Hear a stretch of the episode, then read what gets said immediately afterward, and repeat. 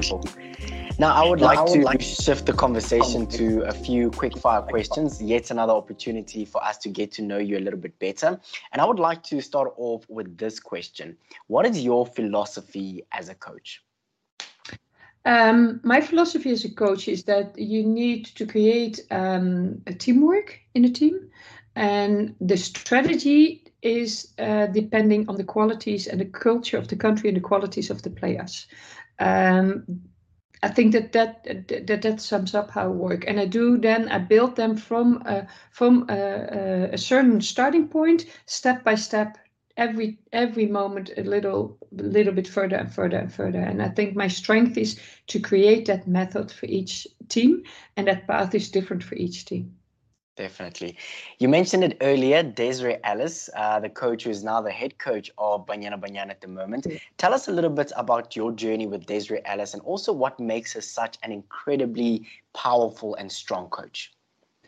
Um, we... Um, I, w when I go to a country, I always want to have the, my assistant from the country, and preferably a woman, um, because to give women a chance, one, uh, to create your journey with Desiree Ellis and also what makes her such an incredibly powerful and strong coach.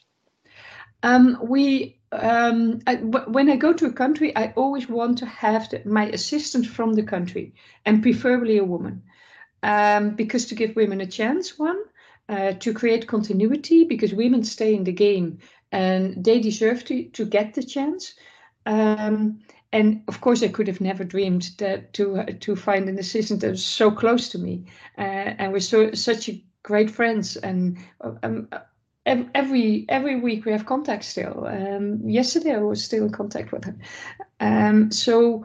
Um, by the way, with many players, with Tembi this morning and uh, Linda last week and Charlene also every week. So and, and many more. Um, and but Desiree, um, her strength is that um, she she did not throw everything out. She kept continuity uh, because that base was the strength. Um, if you would have brought in, for example, a man unexperienced with women's football, um, he would have started um, with a, a new journey, so that means that you have to start over again.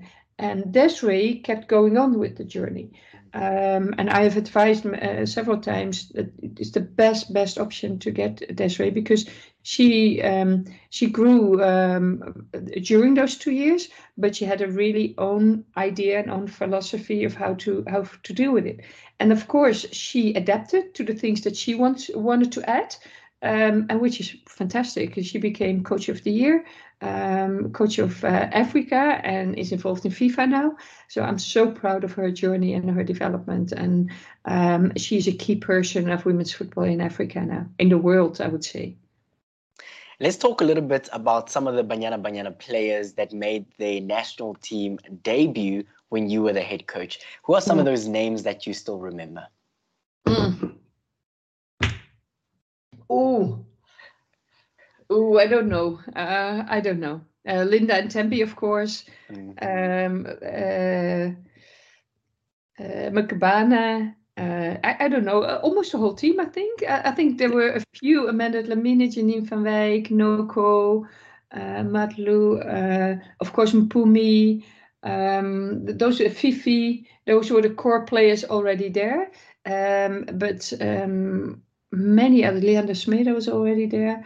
It, it was a core players that were already in in that squad, and and many of them failed it. But for me, it's been a growth of journey, and and I, I don't know how many players made their made their debut, um, but there's so many players that have benefited from it, because um, we took also care of of the youth development system. And if you see the players coming in now, Uh, taking over from the big stars uh, slowly, um, yeah, you can see that the journey goes on, and, and every coach will have the, the debutants in, in the squad, like like in those uh, those times. Definitely. Let's take let's take you back to your playing days as a player. Now, you played as a defender. Tell us a little bit about some of the toughest players that you faced in international football. Do you remember some of those? Of course, yeah. Michelle Akers. Um, I remember we played two games against U S A, Um, and, and that has been for me an eye-opener. Like um, the first game we had a goalkeeper, um, the first goalkeeper who, when the ball came high, we had we had agreed and we trained it, everything was for her. So I even went away from her to give my goalkeeper space to get all the balls. So Michelle Akers had no chance. Three days later, we had to play U S A again. Um, but our goalkeeper had to go back to her club. And the second goalkeeper, inexperienced, did not dare to come off her line. So there was this moment that this ball was coming high. And I thought, I need to jump because the goalkeeper is not coming. And I was the best header of the team. Eh? And the moment I wanted to jump, the hips of Michelle Akers were already here. And I could only watch high up how she uh, how she just had a free header, poof, into the goal. It was the only goal my personal opponent has scored in my whole career. And um, I learned so much from that, because if you don't have teamwork, if you don't have those tasks in difficult moments that you need to get those extra qualities out with each other, Um, then you won't succeed. So the next time we played Michelle Akers, I made sure that we sandwiched her, that there's always one in front and me behind, and together we could cope with her. Another one is Birgit Prinz from Germany. Fantastic, what a player, so strong. But that was such a great fight, such a great fight. And uh, overall, I won from her. But it is, it was, it had to come out of my toes. It, it really had to come out of my toes. And it was fantastic to play a player of that caliber. Tell us a little bit about what type of a player were you back in your days? Were you more cool, calm and collected, or were you more of an aggressive player taking on um, the attackers that are coming your way? It sounds funny, but I think it was more both. Because I read in a, in a magazine an interview with a player, with an opponent of me. And um, they asked the same question, who's the most difficult player? And she said, um, Vera Pau, if I need to play her, I don't sleep the whole week. And she's a beast on the pitch. And I thought, huh? Because in my whole career, eighty-nine caps, I only received two yellow cards as a central defender. And being a dominant player, an aggressive player. So I'm cool in the sense of that I always played within the rules of the game, and I wanted to dominate within the rules of the game. Um, and um, but but still being, obviously, otherwise you wouldn't say that, obviously very aggressive in that. Yeah, definitely. Tell us a little bit about how many international caps did you actually earn? And do you remember some special matches that you played during your, your tenure with the national team? Yeah, it was fourteen years and um, eighty-nine caps. So now you've got eighty-nine caps if you play in the Netherlands after four years or, or something. But back then you only had three, four, five uh, caps a year, and then later a few more. So um, I, I was a year... Uh, playing professionally in in Italy. Back then you couldn't play then for your country, and that's also the reason why I went back, because playing for your country was my biggest uh, biggest thing. Um, but um, yeah, the, the best my, my my most memorable games was Germany at home. We won one zero. That was that game against Bergen-Prisse, mm-hmm. that I had to uh, I had to to keep her away from from that goal. Um, she was my personal opponent. Um, other games, uh, th that U S A game, the first U S A game that we won, and then without that goalkeeper being slaughtered uh, three days later, uh, from winning three one, we lost seven zero. So that's that's a lesson. If you don't have a goalkeeper dominating your area, then against better teams, because they were ranked one and we were ranked thirty-two, then against better teams you have no chance. Um, Other games, yeah. I, when I stopped playing, I remembered every single minute of every single game. Um, from a friendly at home against Norway, um, winning that, to a qualifier away against Norway that we had no chance. Um, and, and just being robbed of all our illusions.